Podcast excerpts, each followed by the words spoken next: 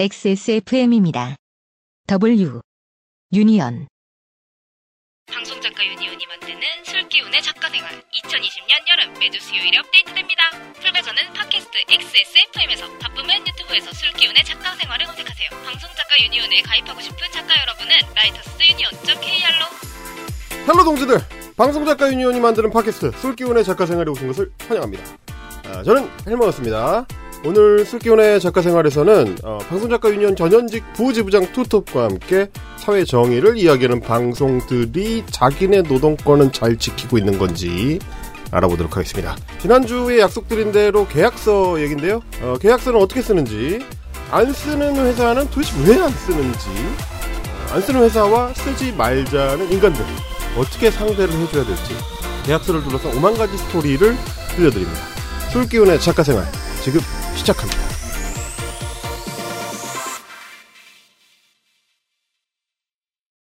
취해라! 그래야만 버틸 수 있다. 어쩌녁 조조된 소주의 숙취가 진하게 풍기는 작가들의 난장 토크. 아, 술기운의 작가생활 4부 시작합니다. 아, 안녕하세요. 저는 헬마우스고요.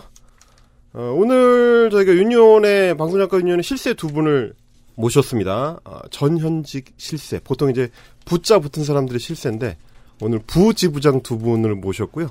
어, 한 분은 이제 술기운의 원고를 쓰는 건지 혹은 어, 취해서 쓴 건지 혹은 취하기 위해서 쓰는 건지 구분이 잘 안 가시는 이윤정 전 부지부장님 모셨고요. 다른 한 분은 젊은 피 아니고 어, 젊은 술 어, 한별이는 집에 안 가니?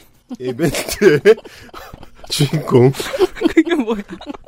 김한별 부지자, 어, 부지부장님 어, 두분 모셨습니다. 아시다시피 저 솔견의 작가 생활은 소개도 셀프입니다. 네, 안녕하세요. 소개를 다 해놓고 네. 소개는 셀프라고. 아 이걸로 충분합니까? 아, 충분하죠. 괜찮겠습니까? 네, 저 1회에 출연했던 이윤정 전 부지부장이고요. 올해로 18년차 방송 작가입니다.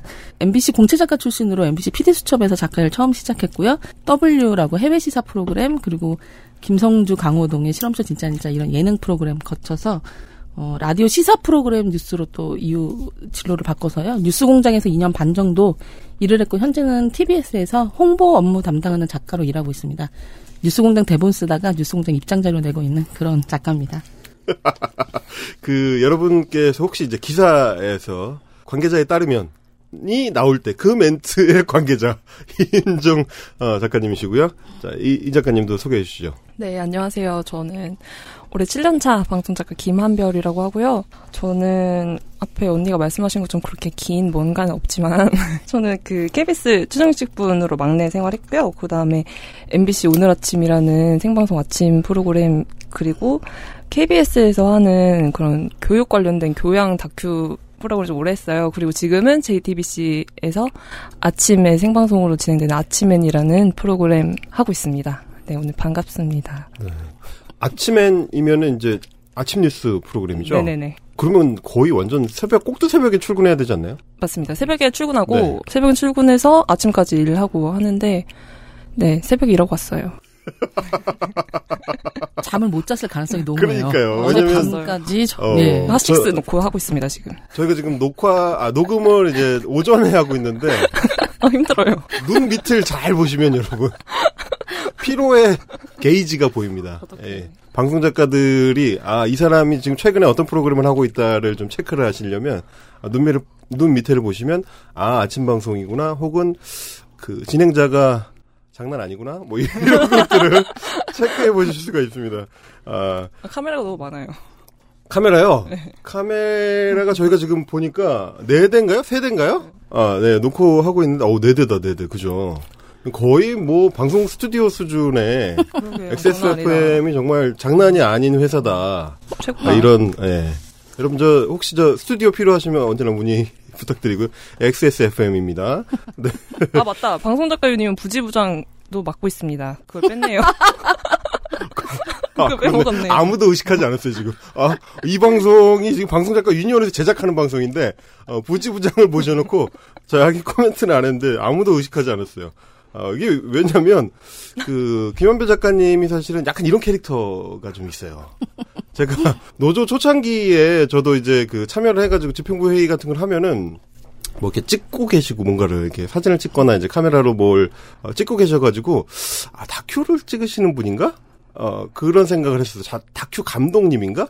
근데 알고 보니까 도저 조합원이더라고요.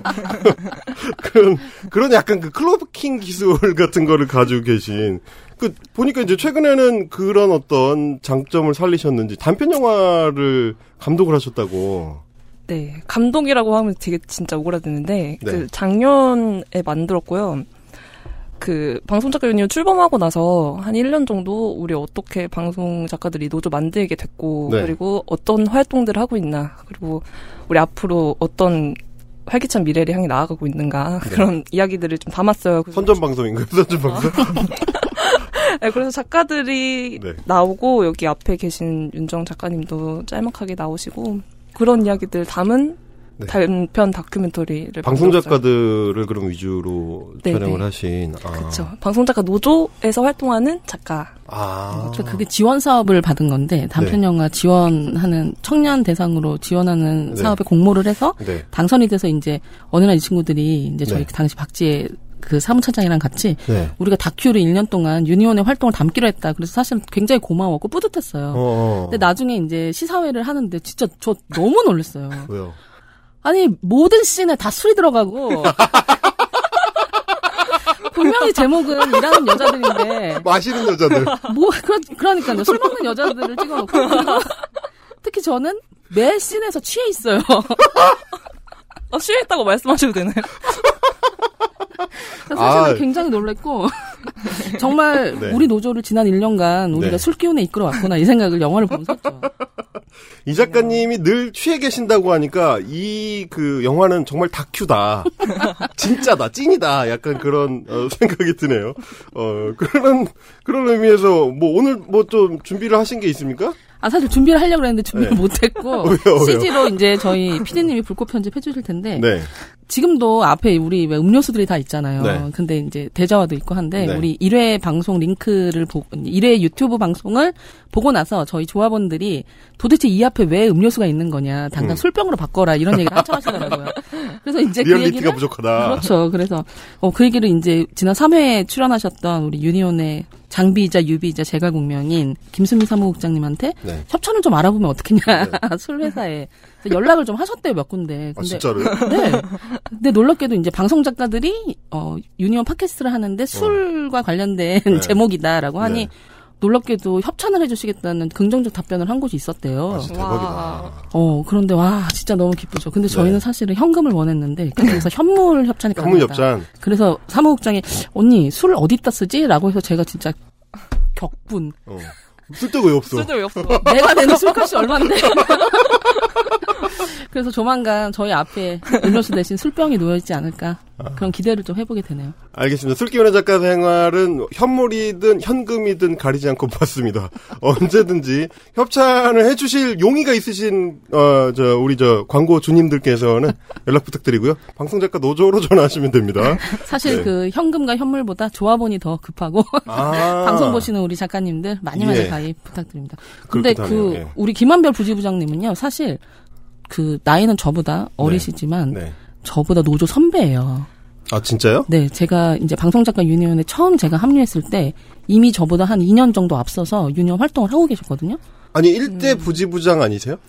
제가 일대 부지부장이죠. 네. 근데 우리 노조가 출범하기까지 한 2년 정도의 준비 기간이 아 준비 기간 동안에 저는 끝부분에 이제 음, 후배들을 좀 도와주거나 네. 파- 술이나 사주려고 사실 갔다가 아 그냥 좀 역할을 해야겠다 이런 고민이 들었었는데 어쨌든 네. 그때 제가 처음 유니온에 갔을 때 어, 이미 김한별 부지부장님은 한 2년 정도 노조 활동하고 아, 있었어요. 그래요? 한별 작가님은 그러면 지금 뭐 연차가 몇 년 정도 되신 거예요? 작가 하신 지는? 올해로 한 7년 정도 됐는데요. 그러면 방송작가 유니온이 출범한 게 3년 됐잖아요.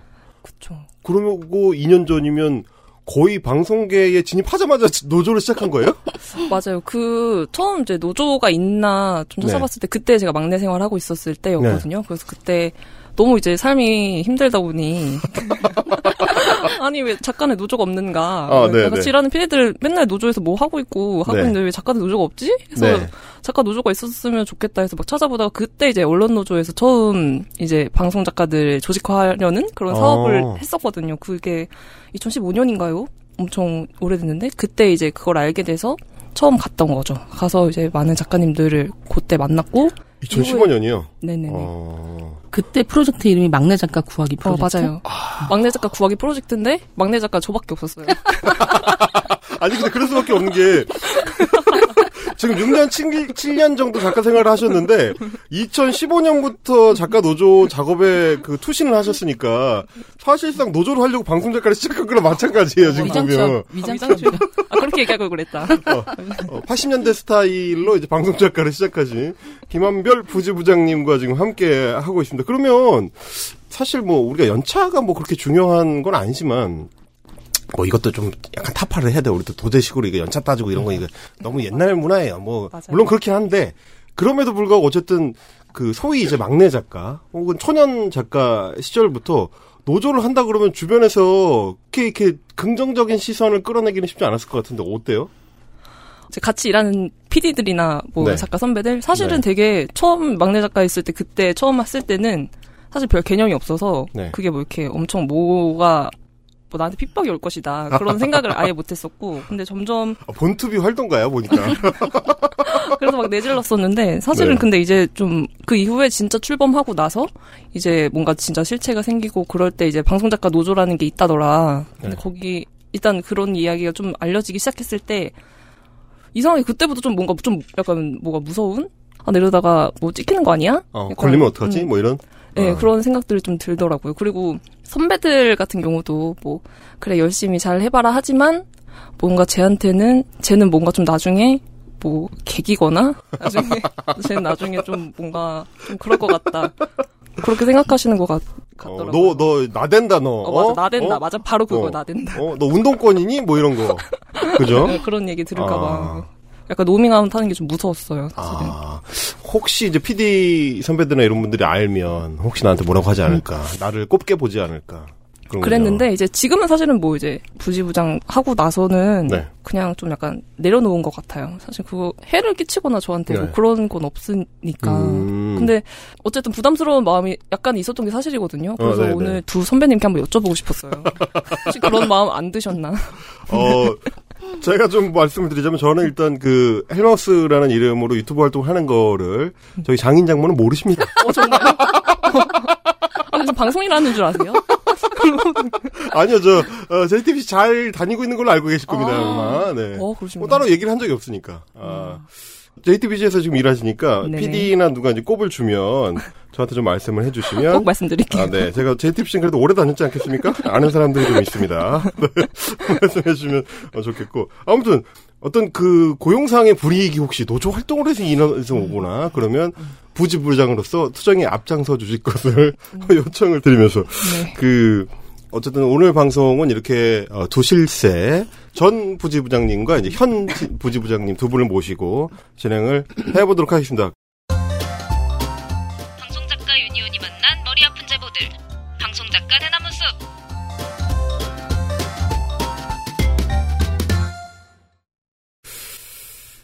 저희가 오늘 준비한 게 정리를 해보니까 방송작가 유니온에 이제 제일 많이 이야기가 들어오는 어떤 사연, 방송작가 유니온을 출범시키고 나서 초반에 가장 힘을 좀 많이 줬던 사업, 연계돼 있는 이야기더라고요. 어, 계약서 얘기인데, 이게 이제 뭐, 어떻게 보면 가장 큰 성과고, 방송작가 유니온이 3년 동안 거뒀던 가장 큰 성과이기도 하고, 동시에 좀 가장 논란이 많았던 이슈이기도 했었죠. 방송작가 유니온의 이제 센 이빨, 혹은 이 동네 욕한 언니. 어, 남자는 헬마우스, 여자는 이윤정. 예, 이윤정 작가님. 하고, 젊은 피 아닌 끓는 피. 라고 원고에 써주셨는데, 취한 피이기도 한 김한별 작가님. 어, 모시고 오늘 좀 제대로 한번 시원하게 한번 질러보자. 이런 생각을 하게 됩니다. 계약서 얘기를 한다 그러면, 우선 썼는지 여부부터 여쭤볼 수밖에 없는데, 자, 이윤정 작가님 혹시 계약서 쓰셨습니까? 저는 작가 생활을 18년 했었는데 네. 사실 계약서를 처음 썼던 게 2018년이었어요. 그러니까 문체부가 네. 지필표준 계약서를 발표한 게 2017년 말인데 그 네. 이듬해 처음으로 써봤죠. TBS에서 당시 뉴스공장 작가로 일할 때 처음으로 이제 계약서를 써볼 정도로 18년 만에 처음 쓸 10, 16년 만에 처음 쓸 정도로 이 바닥은 글- 그 계약서 쓰는 관행이 네. 거의 없죠. 다 구두 계약으로 일을 하는데 구두 계약이 뭐냐면 예를 들어서 이제 같이 음 면접을 봐요. 그래서 나가기로 하죠. 그러면 언제부터 출근하죠? 얼마 받죠? 정도를 서로 그냥 말로 음. 얘기를 하는 걸로 그냥 일 시작하는 그런 게 이제 구두 계약인 건데 저는 사실 MBC 공채 작가 출신이에요. 그러니까 MBC가 서류 접수를 다 받아서 1,200명 중에 10명을 뽑았어요. 네. 어. 어, 대대적으로 채용 공고를 내고 이력서, 자소서, 뭐 졸업 증명서, 토익 점수 이런 거 다 내고 필기 실기 면접 다 거쳐서 다 냈는데 아니 120대 1을 통과하고 들어가신 거예요, 그러면? 그렇죠. 와. 그런데 문제는 계약서를 안 쓰더라고요. 아니 그렇게 뽑아놓고 왜 계약서를 안 쓰는 겁니까 도대체? 그러니까 그 정도로 이 바닥이 방송사에서 공채로 작가를 뽑아도 계약서를 안 쓸 정도로 방송 작가는 프리랜서고 당시 제가 들었던 얘기가 2년 동안 너를 자르지 않겠다 이런 식의 얘기를 듣고 처음 직장 생활을 시작했거든요. 그래서 사실은 계약서라는 게 뭔지조차 모르는 식으로 일을 쭉 해왔던 건데 문제는 이제 계약서를 안 쓰니까 네. 그 지난 회에도 나왔듯이 돈을 떼먹는 일들이 너무 많은 거예요. 네. 어, 그래서 저는 사실은 저도 외주에서 일을 할 때 한 250만 원 정도를 받기로 한 돈을 못 받은 적이 있었어요. 그래서 음, 사장님이나 네. PD한테 계속 왜 돈을 주기로 하고 안 주세요? 라고 네. 문자를 주고 받으면 계약서 있어? 내가 너한테 언제 준다 그랬어? 이제 그러다가 결국은 돈을 받으려고 제가 그 제작, 제작사를 찾아갔는데 네. 제작사가 폐업을 하고 이사를 했더라고요. 그래서 250만 원이나 되는 돈을 못 받아서 굉장히 이제 상처 입고 충격 네. 먹었는데 친구한테 이제 술 마시면서 나 이번에 250만 원 정도 돈 떼었다. 그때 어. 친구가 아, 야, 나 작년에 1200 떼었어. 이렇게 얘기하더라고요. 아, 어, 불행 배틀로 빠져드는. 그렇죠. 네. 아, 원래 이 바닥이 다 그렇구나라고 하면서 마음을 치유하는 좀 그런 잘못된 관행이 너무 일상적이다 보니까 그래서 돈을 못 받는 문제, 구두 계약 문제에 가장 이제 작가들이 제일 힘드니까 계약서를 쓰자 이런 운동을 시작을 했던 거죠, 작가들이. 아니 MBC를 공채로 들어가셨다는 얘기는 공개 채용이잖아요. 그렇죠. 공개 채용을 해서 들어가는 사람은 당연히 통상적으로 정규직이라고 이제 우리는 알고 있기 때문에 1200대 1이 되는 건데, 아니, 저 120대 1이 되는 건데, 이번에 저 인천국제공항공사 난리 났던 것도 그 공개 채용하라고 그랬던 거 아닙니까, 결국에는? 근데 정작 공개 채용을 해서 프리랜스가 되는 건 뭐예요, 도대체? 아니, 지금 얘기를 듣다 보니까 18년을 일을 하셨는데, 공식 문서로 그 각 방송사나 제작사의 공식 문서로 이윤정이라는 사람이 우리랑 그 업무 관계를 맺었었다라는 공식 문서가 한 장도 안 남아 있었다는 거예요 그동안. 어떻게 그럴 수가 있죠 도대체? 그게? 말이 되면 그런 식으로 방송국에 굴러가 알겠습니다. 네. 제가 모르는 바다로는 아니지만 진짜 충격적이네요 정말. 혹시 한별 작가님은 지금 뭐 JTBC하고 이제 계약서를 체결하고 어 일을 하고 계신 건가요? 아니요. 지금 저도 방송국에서는 계약서를 써본 적이 없고요. 뭐 JTBC 마찬가지고 KBS, MBC 다 이제 계약서 써본 적이 없는데 그래서 저 너무 궁금했어요. 오늘 KBS, MBC도요? 제가 일했을 당시에는 쓰지 않았습니다. 아, 지상파 공영방송이고 나발이가 없다. 음, 제가 JBTBC도 안 쓴다. 네. JTBC 안 쓰는 거 잘 아시지 않습니까? 아, 이렇게 훅 들어오는구나. 아, 저는, 저는 사실, 그, 그래서 그 원고를 준비를 하면서 생각을 해봤어요. 내가 계약서를 썼든가? 안 썼든가? 이게, 왜냐면, 처음에 제가 다른 방송사에 있다가, 어, JTBC로 옮겨갈 때, 그, 저하고 이제 같이 이제, 그, 프로그램 빌드업을 했던 CP님 이야기를 하면서 썼던 것 같기도 하고 안 썼던 것 같기도 하고 그런 거예요. 근데 그럴 만큼 중요하지 않은 거지. 방송사를 옮겨가지고 새로 어떤 일을 시작하는데도 내가 계약서를 쓰는지 안 쓰는지도 별로 생각하지 않고 옮겨 다닐 정도였던 거고. 아, 이게, 그러니까 JTBC가 말이죠. 그리고 사실은 계약서를 썼으면 계약을 해지할 때 마지막 단계에서 이제 해지하는 단계가 또 있어야 되는데 어, 나올 때도 뭐 별 얘기 없이 그냥 이제 CP님이나 어디 저 본부장님이나 이런 분들하고 면담하고 뭐 저 뭐저 갑니다. 뭐 이러고 이제 끝나는 거죠 이제. 출입증 반납하면 끝나는 아 단순한 단- 관계로 돼 있으니까. 그래서 사실 계약서라는 거는 계약을 맺는 사람들을 보호하기 위해서 적는 거잖아요. 네. 그러니까 근로계약서 같은 경우는 이제 사람, 이 사람이 이제 출근하는 시간 혹은 어디서 어떤 업무를 하는지 임금은 얼마인지 휴게 시간 등등이 다 보장이 되는 법적 효력을 갖는 건데 작가들의 경우는 사실 계약서가 없어서 계약서를 쓰자는 운동도 하지만 음. 사실 그 계약서가 너무 주먹구구고 말씀하신 것처럼 어떤 내용이 있었는지 잘 기억이 안 날 정도로 천차만별 방송사한테 유리하게 주로 음. 법무팀이 만든 계약서들이 많아 많았죠.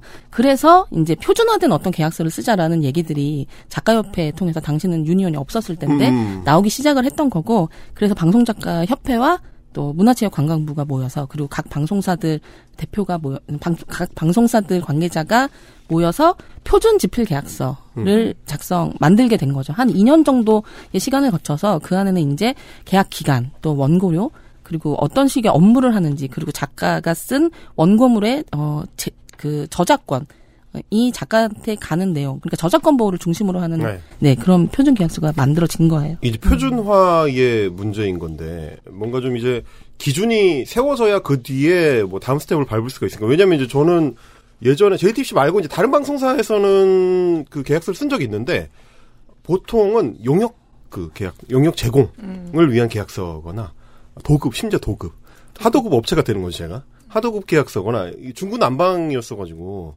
나중에 이제 그 표준 계약서가 우리가 나온 게 2017년 연말이죠. 네, 2017년 12월 28일 정도인데 그것도 사실 웃겨요. 2017년 안에 어떻게든 발표를 하자라는 음. 정부 계획이 섰었는데 준비가 너무 늦어졌던 거예요.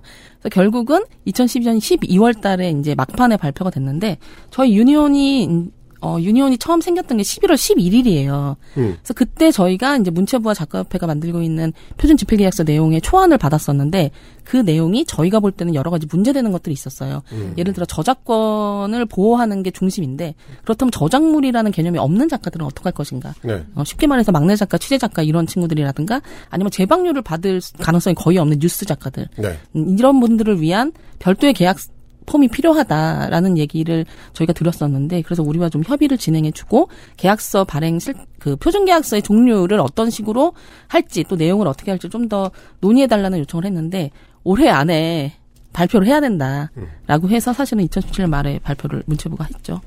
그러니까 이제 그건 나중에 좀 얘기를 하고 일단 발표하고 봅시다 이제 이랬었던 거죠.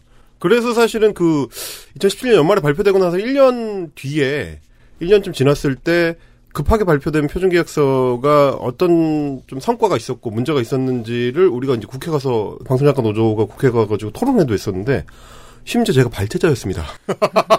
정책 국장이셨죠. 지금은 까맣게 기억을 잊고 있었는데 헬마우스의 흑역사죠. 이번에 준비를 하다 보니까 심지어 내가 그 발표도 했었어요. 아유, 아, 네, 아무튼. 근데 이제 계약서를 도입하고 나서 그 뒤에도 우리가 좀 골 때리는 일들이 많았다. 말하자면 계약을 체결한다고 하는 어떤 공식적인 절차가 만들어졌는데도 여전히 인간들이 그 제도를 어떻게 악용할 수 있는가. 오히려 그걸 자기네 무기로 삼아가지고 방송 작가들을 공격하는데 이제 활용할 수 있는가. 이런 어떤 악질 사례들이 좀 많이 나왔지 않습니까?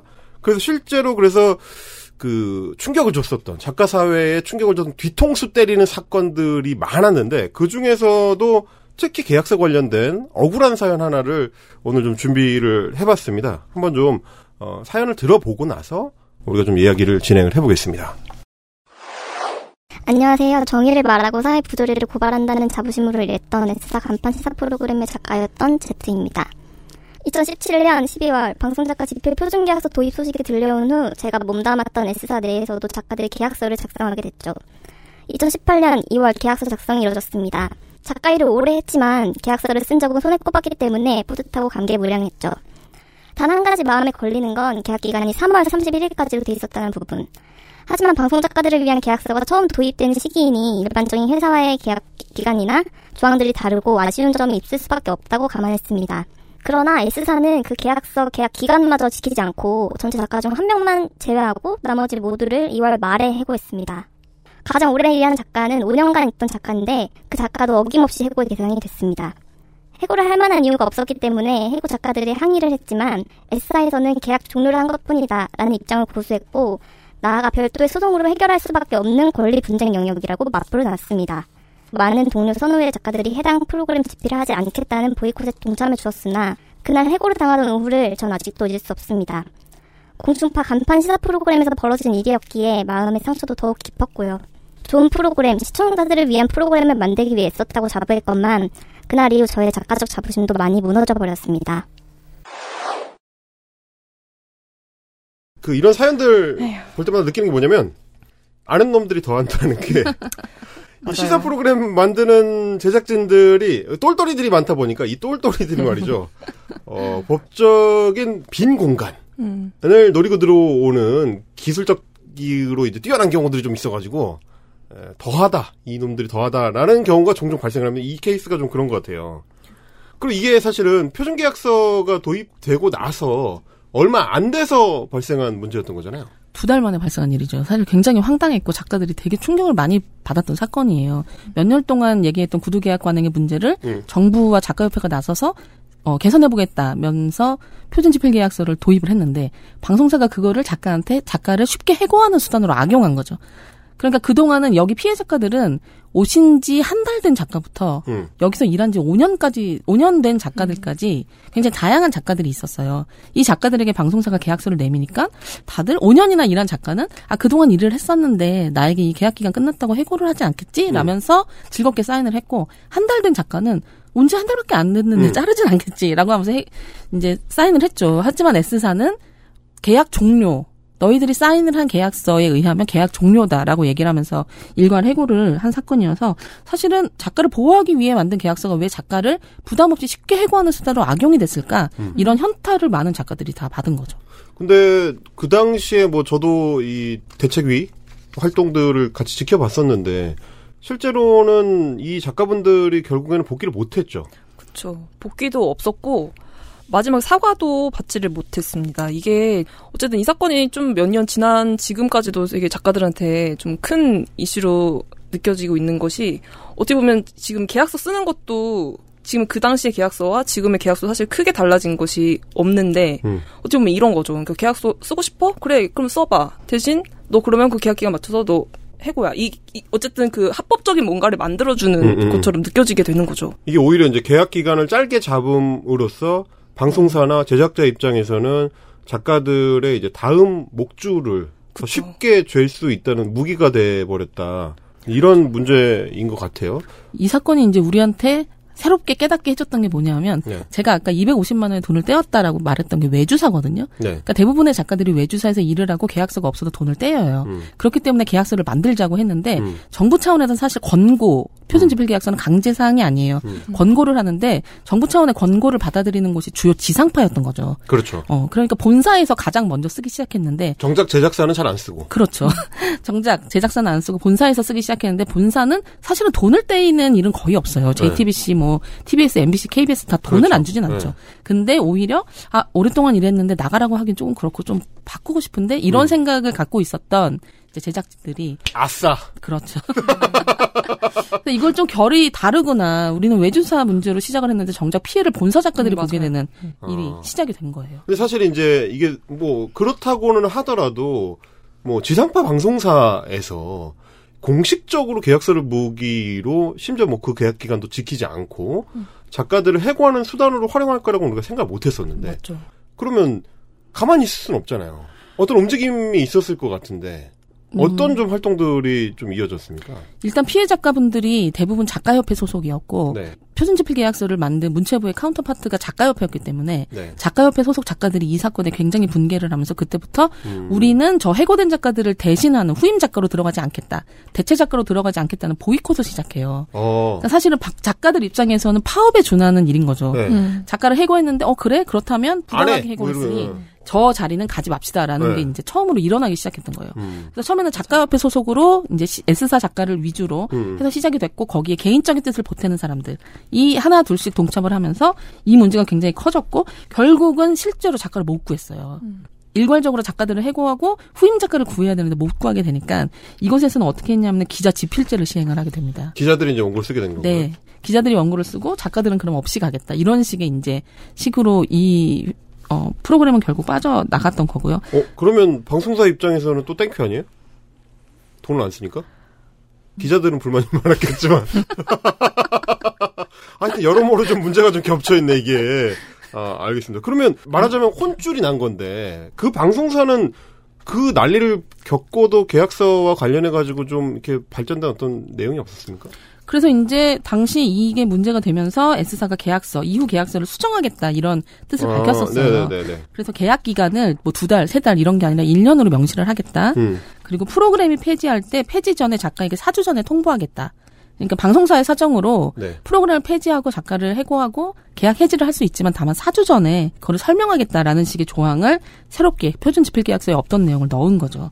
하지만 어. 사실은 그 피해 작가들에 대한 진정성 있는 사과라든가 아니면 네. 복귀 조치 같은 건 전혀 없었습니다. 어, 미안하진 않은데 어쨌든 계약서는 조금 좀 이렇게 수정을 하겠다. 이런 정도에서 이제 마무리가 된 거네요. 그 사주전 통보 같은 거는 사실 근로계약서에서도 통상적으로 들어가는 내용인데 이게 이제 근로계약서에 좀 더 가깝게 이 표준계약서가 좀 고쳐진 셈이 될 것 같은데 혹시 다른 방송사에서도 이, 런 조치들이 좀 추가적으로 취해진 게 있습니까? 지금 KBS에서도 KBS에서 쓰는 계약서에서도 이 4주 전 해고 조항이 들어가는데요. 네. 어쨌든 그 사- 프로그램의 그 KBS의 사정으로 계약 만료 이전에 이제 계약을 종료하고자 할 경우에는 시점, 방송 시점으로부터 4주 이상의 기간을 두고 통보를 해야 한다. 음, 네. 내용이 들어간 건데 이제 그것뿐이었던 거죠. 그 만약에 그러면 사주 전에 통보를 안 하면 어떤 불이익이 있습니까 방송사에? 지금 그게 문제인데요. 그 관련된 내용이 없는 거죠. 그러니까 이 4주 전에 통보해야 한다만 있는 거지 이걸 어겼을 때 좀 어떻게 해야 된다는 조항이 들어가 있지 않은 것이 문제입니다. 아니 이걸 그냥 냅둬도 됩니까? 이윤정 전 부지부장님. 주로 방송사 추궁할 때 제가 나오는 난감한 그, 그 근로기준법에는 해고 전에 사주 네. 전에 통보를 해야 되고 만약 이걸 어기면 30일치의 통상임금을 줘야 한다는 내용이 들어가 있잖아요. 아 그러니까 사주 전에 통보를 안 하면 그 사주에 대한 페널티로 어, 사주치의 임금을 지급해야 된다. 네. 근데 네. 근로기준법에는 그게 있어서 근로계약서에 보통 그런 일이 되는데, 어, 우리는 사주 전에 해야 돼. 근데 어기면요. 그냥 미안하지. 이 수준의 어느 공영방송인 KBS가 하고 아, 유, 있다는 거죠. 유감을 표한다. 네, 뭐 미안하다 이 네. 정도인 거고. 네. 그리고 또 하나 안타까운 건 사실은 문체부가 표준집필 계약서를 냈는데 이런 식의 문제가 발생을 했단 말이에요. 그러면 제, 세- 저희 생각에는 유니온 생각에는 네. 기존 계약서의 문제를 좀 보완하는 식으로 네. 그러니까 계약을 계약 해지 항목에서 사주 전 통보 그리고 어길 경우 어떻게 하는 식으로 정부가 좀 바꿔야 되는데 사실은 문체부가 이런 우리의 제안을 거절하고 표준 계약서를 한 글자도 바꿀 수 없다 이런 입장이 굉장히 강고했어요. 왜냐하면 이런 논리입니다. 작가들이 원하는 내용으로 바꾸면 지금 작가를 보호하는 내용도 방송사들이 바꿔달라고 할 수 있다. 음. 그럼 너네 결국 손해다. 그러니까 표준 집필 계약서는 그냥 놔두고 네. 알아서들 고쳐서 쓰시라 이런 입장이거든요. 아니 근데 계약서라는 게 기본적으로는 갑을 관계에서 을을 보호하는 게 목적성이 더 크잖아요. 그러니까 어 을이 을인 방송 작가들이 내용 수정을 좀 해달라고 하면 그거는 거기에 맞춰서 잘 수정을 해주고 갑인 방송사나 제작사에서 우리도 그럼 맘대로 할래요라고 하면 니네 그러면 안 되지라고 조정을 하는 게 정부기관의 역할 아닙니까? 저도 그래서 사실은 헌법도 개헌을 하는 마당에 그러니까 아니 문제점이 발생했으면 당연히 보완을 하고 개정을 하는 게 맞죠. 그리고 공고안인데 뭐 고치는 게 뭐 대단한 거라고. 강요도 아니면서 그러니까요. 사실은 이런 부분들이 굉장히 아쉬움이 많았죠. 아니 지금 얘기를 듣다 보면 어, 그, 그 S사라는 방송사도 그렇고 어, 이 사주 전 통보를 안 지켰을 때 이제 K사에서도 암 쏘리다 이렇게 하- 하는 걸로 끝나는 것도 그렇고 이게 무슨 저 뭐죠 저 주한 일본 대사가 무슨 일만 있으면 유감을 표한다고 하고 끝나는 것도 아니고 어, 뭔가 어떤 좀 근본적인 문제 해결이 있어야 될 것 같은데 그러니까 저희는 기존 계약서의 문제점을 좀 개선하자고 네. 한 건데 그럼 방송사가 계약할 수 있으니 아예 손대지 말자.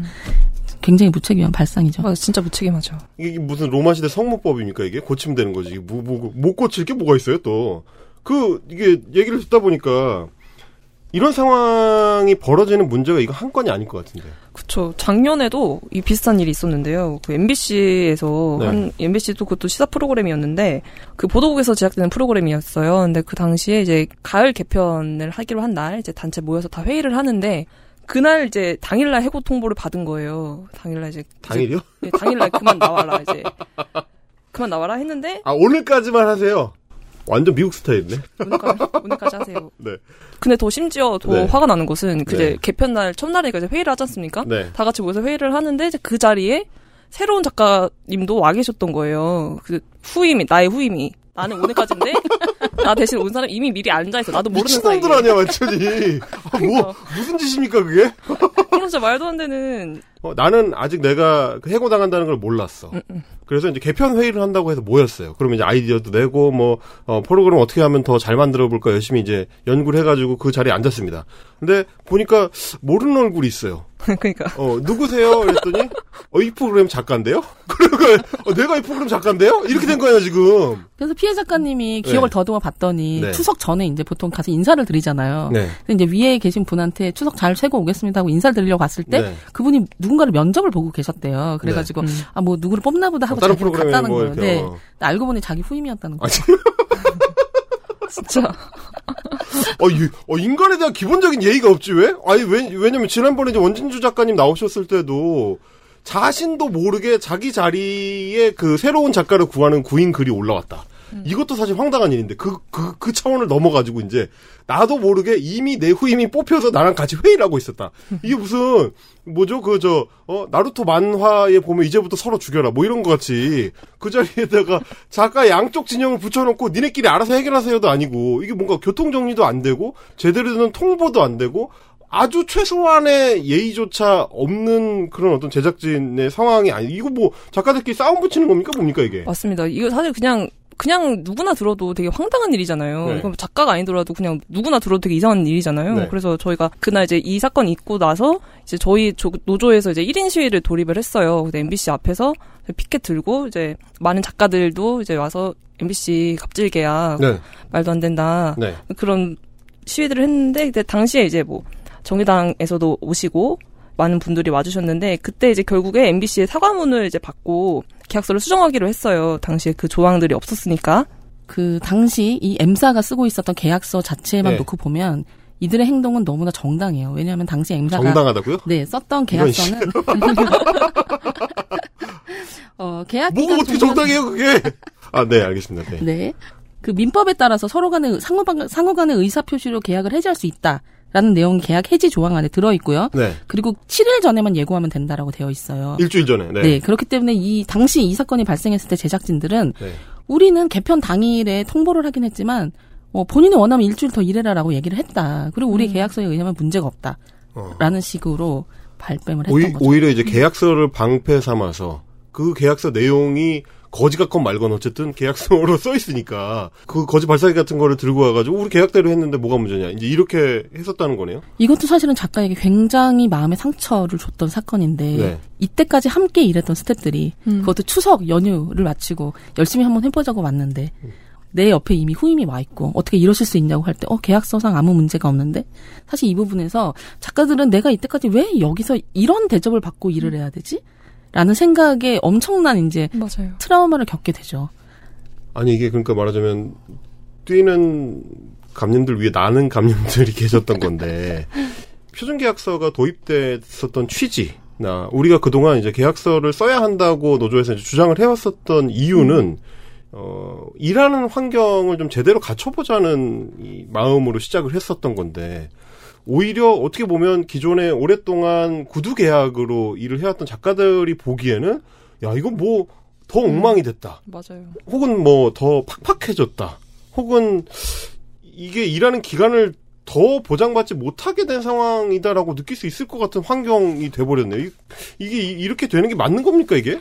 그래서 사실 작가들이 굉장히 많이 분노를 했고 처음 표준 지필 계약서가 도입됐을 때 S사에서 있었던 사건보다 이건 더 심하게 후퇴를 한 거예요.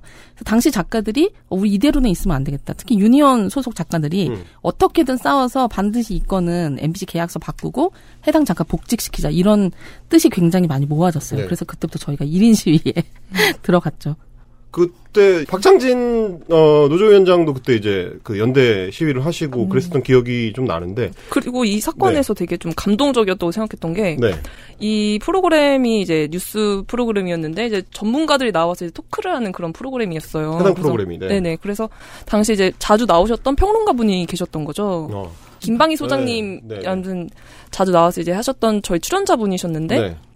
이제 그분들은 이 사건에 대해서 이제 분노를 많이 느끼셨던 거죠. 음. 어쨌든 되게 말이 안 된다. 음. 어쨌든 같은 팀에서 일하고 있던 PD나 뭐 기자들 같은 경우는 다 이렇게 외면했던 그런 일들을 음. 출연자분이 그렇게, 도- 문제 제기를 해주시고 선, 넌 문제 제기도 네. 해주시고 네. 뭔가 공감해 주시고 어. 나중에는 이제 저희가 그날 그때 1인 시위도 하고 이제 뭐 손으로 이제 그 이제 릴레이로 네. 손글씨로 하는 그런 응원들. 응원들을 음. 좀 많이 받았어요. 근데 거기서도 많이 좀 써주시고 그리고 거기에다가 출연 거부하겠다. 이런 이 상태가 어. 계속될 경우엔 나는 그럼 출연 안 하겠다. 네네네. 그런 의사까지도 밝혀주시고 되게 힘이 많이 됐던 일이었죠. 어쨌든 노조 입장에서는 이런저런 동원할 수 있는 장치들을 동원해서 투쟁을 하신 건데 어, 성과가 좀 있었습니까? 저희가 한 달 넘게 1인 시위를 MBC 앞에서 진행을 했고 네. 상암동 결국은 이제 MBC 사과문을 받고 또 네. 문제가 되는 MBC의 계약서 내용을 수정하기로 음. 하면서 이 문제가 조금 일단락이 됐는데 음. 어 당시 MBC가 저희의 요구에 아주 아주 디테일하게 성실하게 응하진 않았어요. 그런데 현재 MBC 계약서는 어떤 식으로 바뀌어져 있냐면 해고 2주 전에 통보를 한다라는 음. 2주 전 조항이 네. 들어가 있고 만약에 이걸 어길 경우 2주치 원고료를 지급한다라고 음. 처음으로 그러니까 KBS 같은 경우는 4주 동안 4주 전에 통보를 하지만 페널티가 없는데. 네, 근데 여기는 처음으로 이제 페널티가 생겼죠. 어. 이거는 조금은 뭐 높게 평가할 수 있는 부분일 수 있고 음. 당시 사과문의 내용은 이제 문화방송은 이번 작가 계약 해지 과정에서 발생한 소통과 배려 부족에 대해 깊은 유감을 표합니다. 작가들의 계약 사항을 파악해 표준 계약서 기준에 부응하도록 하겠습니다. 그리고 인권 감수성 교육을 실시하겠습니다. 이런 내용을 보내왔습니다. 그 지금 얘기를 쭉 듣다 보면 이게 아주 근본적인 어떤 문제는 그건 것 같아요. 우리가 계약서를 처음에 도입하려고 했었던 핵심은 계약 기간을 분명하게 좀 확정을 해서 고용 불안정에 좀 시달리지 않는 거. 이런 게 첫 번째 어떤 이유이기도 했을 건데 지금 보니까 뭐 3개월짜리, 2개월짜리 이런 식의 계약이 자꾸 이루어지면 실제로는 성과를 옥죄는 이 무기로 사용될 수 있을 것 같다는 느낌인데 이 부분은 좀 어떻게 해결을 할 수 있는 방법이 없는 겁니까? 계약 기간. 네. 그래서 어쨌든 저희들이 싸워서 처음에 이 작가님이 썼던 계약 기간은 연말까지 일을 하게 되어 있는 거였어요. 네. 그래서 MBC가 사과를 하면서 당시 그 작가님을 MBC에 다시 복귀를 시켜서 다른 프로그램으로 음. 연말까지 일할 수 있게 계약 기간을 보장해 줬죠. 이런 식으로 저희들이 문제 제기를 하면서 어쨌든 복귀하면서 계약서도 고쳤던 사례로 남았고 음. 사실 마음의 상처가 굉장히 컸을 텐데 그 작가님이 한 달 넘게 1인 시위 중심에 굉장히 단단히 서 주셨어요. 그래서 복귀하는 사례 또 사과받는 사례, 계약서 고치는 사례를 만들어야 뿌리 깊은 관행을 조금씩 바꿀 수 있다. 이런 생각들을 어, 피해 작가님이 굉장히 강하게 해주셨고 음. 그래서 많은 사람들이 모여 들었던 거죠. 알겠습니다. 그 계약서 관련해서 혹시 뭐 다른 어떤 더 추가적인 문제점들은 뭐가 있을까요, 김 작가님? 계약 기간인 자체가 짧다는 문제. 네. 일단 첫 번째 이제 문체부 교- 표준계약서에서 이제 이게 나왔다고 했을 때 방송사의 대체로 주장했던 것은 그럼 6개월을 쓰겠다. 왜냐하면 네네. 개편 기간이 있지 않습니까? 네. 이제 봄 가을 개편을 하기 때문에 네. 그 기간에 맞추려면 네. 그래도 6개월 정도 해야 돼요. 네. 6개월 정도 계약이 사실 굉장히 짧잖아요. 그렇죠. 이 기간 동안 되게 안정적으로 내가 일을 할 수 있다는 어찌 보면 되게 짧은 기간이거든요. 네. 그래서 심지어 근데 6개월이면 6개월이 양반인 경우도 있고 어찌 보면 뭐 3개월 무슨 몇 주 단위로 계약서를 네. 쓰는 경우도 있어요. 그래서 네. 그렇기 때문에 이런 일들을 보면 사실 작가들은 그런 생각을 하게 되죠. 아 이거 써서 나한테 좋은 게 하나도 없는데 이거 왜 쓰지? 그렇죠. 그렇죠. 애초에 계약기 계약서가 나를 보호해 주는 수단이 아니라 나를 그냥 쉽게 그냥 자를 수 있는 여태까지 계속 그런 식으로 활용이 되었기 때문에 그런 거, 사건들을 좀 보다 보니까 작가들은 그런 생각을 하게 될 수밖에 없었던 거죠. 음. 이게 이 작가님 보니까 계약 기간도 결국에는 해고를 용이하게 하기 위한 수단으로 사용되지만 해고 사유를 계약서에 그 명시해 놓는 것들도 내용을 보면 그냥 쉽게 자르려고 하는 거 아니냐 이런 생각이 좀 들게 하는 항목들이 좀 있는 것 같아요. 어떤 문제가 있습니까? 저희들이 집필계획 계약서가 발표되고 나서 1년 있다가 네. 이제 헬마우스의 흑역사인 그 국회 토론회를 위해 각 이제 조합원들의 각가지 계약서들을 다 모았죠. 그래서 네. 그 안에 있는 주로 해고 사유가 뭔가를 봤었는데 사실 우리 조합원의 제보로 알게 되는 모 방송사의 작가 계약 해지 사유가 굉장히 황당해요. 작가가 무단으로 1회 이상 방송 제작에 참여하지 않거나 네. 성실하게 수행하지 않을 경우 해고가 가능하다. 이 내용이 아예 계약서에 명시가 되어 있습니다. 아니 그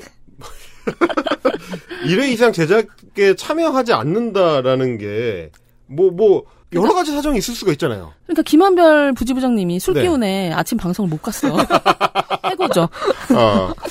그러면 방송사 PD들도 그런 식으로 해고가 됩니까? 안 되잖아요, 사실. 아니, 그리고 성실하게 수행하지 않는다라는 거는 엄청 주관적인 거 아니에요? 그러니까 성실 뭐야? 그렇기 때문에 사실은 이런 해고 조항들이 작가를 굉장히 옥죄죠. 나를 성실하지 않으면 해고해도 돼. 그럼 내가 성실하지 않은지를 누가 판단하죠? 우리 제작진, PD들, 기자들이 판단하잖아요. 네. 그렇기 때문에 갑을 관계가 형성될 음. 수밖에 없는 거고 같이 일하는 동료한테 어 저 사람이 나를 언제든지 해고할 수 있잖아라는 식으로 위축되고 네. 네 그런 아니, 일들이 있고 얘기를 듣다 보니까 아 이게 계약서가 도입이 돼가지고 좋은 거는 별로 없고 뭔가 좀 현장의 문제점을 더 부각시키게 된 거 아닌가 하는 생각이 드는데 이거 이거 작가 노조 차원에서 이거를 가만 냅둡니까? 이거 괜찮습니까? 이대로 둬도? 왜 자꾸 어려운 질문하세요? 대본대로 부탁드리고요. 근데 해고 사유 해고 사유가 네. 거기서 끝이 아니에요. 몇 개더 말씀드릴게요. 네네네. 질병 등의 사유로 방송에 참여할 수 없어도 해고, 방심이나 자체 심의에서 지적을 당해도 해고, 구성력이 현저히 떨어질 때도 해고라고 되어 있었습니다.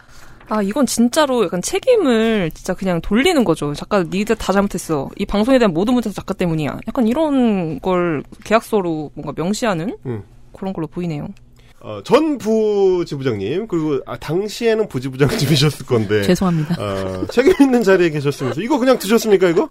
죄송하고요. 네. 그 다행히도 이곳이 정부 예산으로 운영이 되는 방송사였어요. 네. 그래서 사실은 공적인 책임이 굉장히 강한 곳이었죠. 네, 특히나 네, 네. 문체부가 발표를 했는데 네. 정부 산하 기관에서 이걸 지키지 않아? 네. 이게 이래서 저희들이 문제점을 공문으로 전달을 했고 네. 그 해당 방송사를 이제 관할하는 국회 상임위 소속 의원들을 찾아가서 이제 다양하게 호소를 합니다. 네. 저희들이 기본적으로 이제 시사 보도 작가들이니까 의원님들과도 친하고 아, 그렇죠. 어쨌든 결국 문제의 계약서는 폐기가 됐고요. 네. 저희들이 뭉쳐서 한 목소리를 내면 바꿀 수 있다는 사례를 만들었던 되게 귀한 어, 사례고 그 저는 이런 계약서는 야매 계약서라고 부르고 싶어요. 이 문제의 야매 계약서는 문체부 방송작가 표준 집필 계약서로 전환이 됐습니다.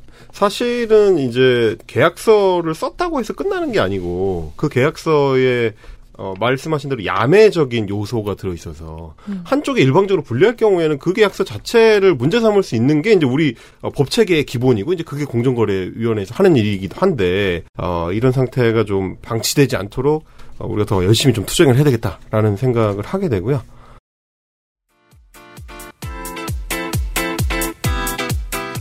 내 계약서가 수상하다? 아, 혹은 아직도 PD의 말만 믿고 일을 시작하고 있다? 아, 토요 미스테리가 아닌 계약 미스테리에 시달리고 있는 우리 작가님들 방송작가 유니온으로 언제든지 연락 주십시오. 외로운 프리랜서의 삶에 정말 외로워 보이네. 도움도 주고 솔친구도 생기는 유니온으로 오세요.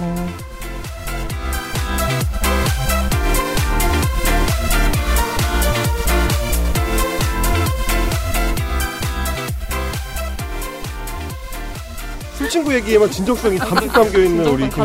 작가님, 예, 알겠습니다. 아, 저희가 이제 아, 가져온 그 코너가 작가에게 물어보살인데요.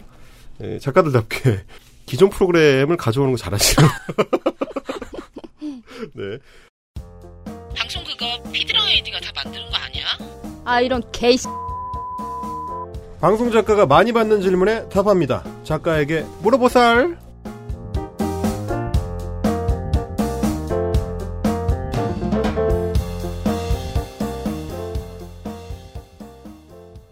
계약의 시대는 가라. 아, 서면 계약 시대 3년 됐습니다, 이제. 현재는 어떤지 알쏭달쏭 Q&A를 어, 방송작가 유니온의 전현직 부지부장과 함께 풀어보도록 하겠습니다.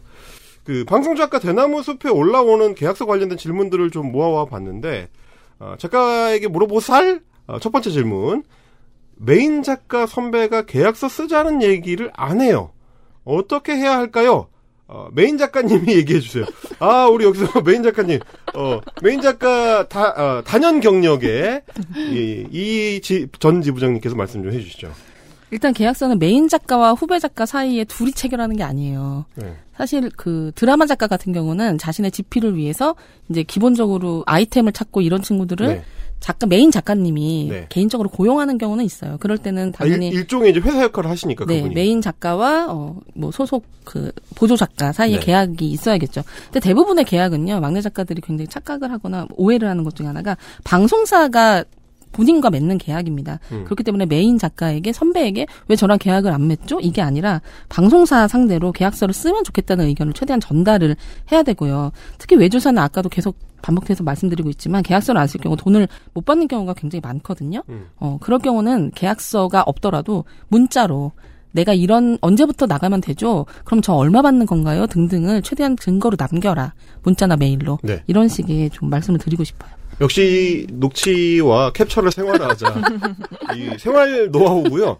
근데 제가 약간 의문이 드는 게 그 막내 작가 내지는 이제 뭐 수습 작가로 시작을 할 때 약간 좀 힘들잖아요. 그런 이야기를 직접 이제 뭐 제작사의 대표님이나 뭐 PD님이나 이런 분들한테 직접 얘기를 꺼내기가 뭐 저 계약서 어떡하죠? 이렇게 얘기를 하면 뭐 제가 이제 뭐 저도 메인 작가를 해본 그 입장에서 말씀을 드리자면 이제 그때는 이제 메인 작가 선배한테 선배님 저 계약서를 써야 되지 않아요? 라고 이게 이야기를 하시면 방송작가 노조를 잘 알고 있는 작가님이라시라면 메인 작가님께서 이제 적절한 조치를 어, 제작사와 함께 취할 수도 있지 않을까라는 생각이 드는데 근데 막내 작가가 네. 계약서를 안 쓰죠? 라는 문제를 갖는 것과 음. 똑같이 혹은 그 이상으로 네. 책임 있게 서브 작가나 메인 작가가 사실은 더 발언권이 있기 때문에 그렇죠. 제작사나 방송사 상대로 이런 걸 얘기를 해야 됩니다. 근데 음. 작가들이 워낙에 이제 갑을 관계에서 구두관 계약으로 일하는 게, 음. 어, 좀 오래되다 보니까 그런 얘기를 하는 게 마치 내가 돈을 밝히는 것처럼 느껴지거나 맞아요. 약간 유별나고 나대는 것처럼 느껴지거나 음. 이런 이상한 자기 검열 같은 게 있어요. 근데 그래봤자 결론은 돈 떼인다. 음, 맞아. 아니 그러니까 이게 프로그램을 시작한다고 할 때는 우리가 이 프로그램을 어떻게 하면 잘 만들어서 전파 낭비가 되지 않고 시청자들한테 보람차고 알차게 다가갈 수 있는 좋은 방송을 만들까 어, 이거를 최대한 고민하는데 집중을 해야 되는데 그 와중에도 혹시나 내가 여기서 계약서를 제대로 안 쓰거나 뭔가 구두상으로 제대로 남겨놓지 않으면 나중에 내 돈을 떼이지 않을까라는 고민을 해야 된다는 사실 자체가 진짜 너무 슬픈 일인데 맞아요. 근데 근데 근로계약서 같은 경우는 예를 네. 들어서 근로계약을 체결하지 않아 근로계약서를 쓰지 않아 그럼 근로계약 미작성이 음. 과태료를 매기게 되는 형사처벌 대상이 된단 말이에요. 근로계약서의 경우는 그렇죠. 네. 그러니까 정부가 나서서 사실은 이거는 방송사가 계약서를 안 써. 근데 막내 작가 혹은 메인 작가한테 여러분의 사고 방식을 바꾸세요. 맞아요. 라고 우리는 물론 자체적으로 계속 교육을 하고 강조를 하지만 그것보다 더 세게 음. 정부가 방송사 한 대로 너네는 왜 계약서를 어느 정도나 체결하고 있으며 맞아요. 왜 체결하지 않고 있고 어떤 거를 체결하고 있는지를 관리 감독을 할 책임이 있는 거죠. 사실은 정부 상대로 그런 걸 굉장히 저희가 요구를 하고 싶은데 과세료 얼마입니까? 500만 세도 그 문체부 표준 계약서가 처음 등장하고 나서 네. 2018년도 국감에서 그 국민의당 박선숙 의원이 KBS 상대로 질의를 한 적이 있어요. 네. KBS 작가들 몇 프로가 계약서를 쓰고 있느냐. 네. 그때 답변이 1.9%였어요. 아니 그것도 너무 웃기다. 아니 KBS는 지상파 공영방송인데 국민의 세금으로 운영이 되죠. 근데 누구는 쓰고 누구는 안 쓰는 것도 뭡니까?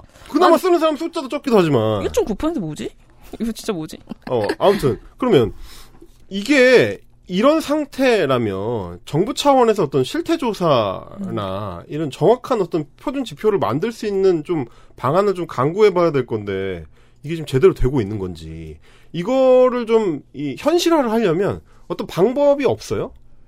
지금 문체부에서는 그럼 예술인 문화예술인들을 위한 표준 계약서도 네. 서면 계약을 하지 않았을 경우에 이제 과태료를 물린다. 음. 그런 게 생겼어요. 지금 6월 4일부터 문체부 예술인 복지재단에서 서면 네. 계약 위반 상담 신고 센터가 생겼거든요.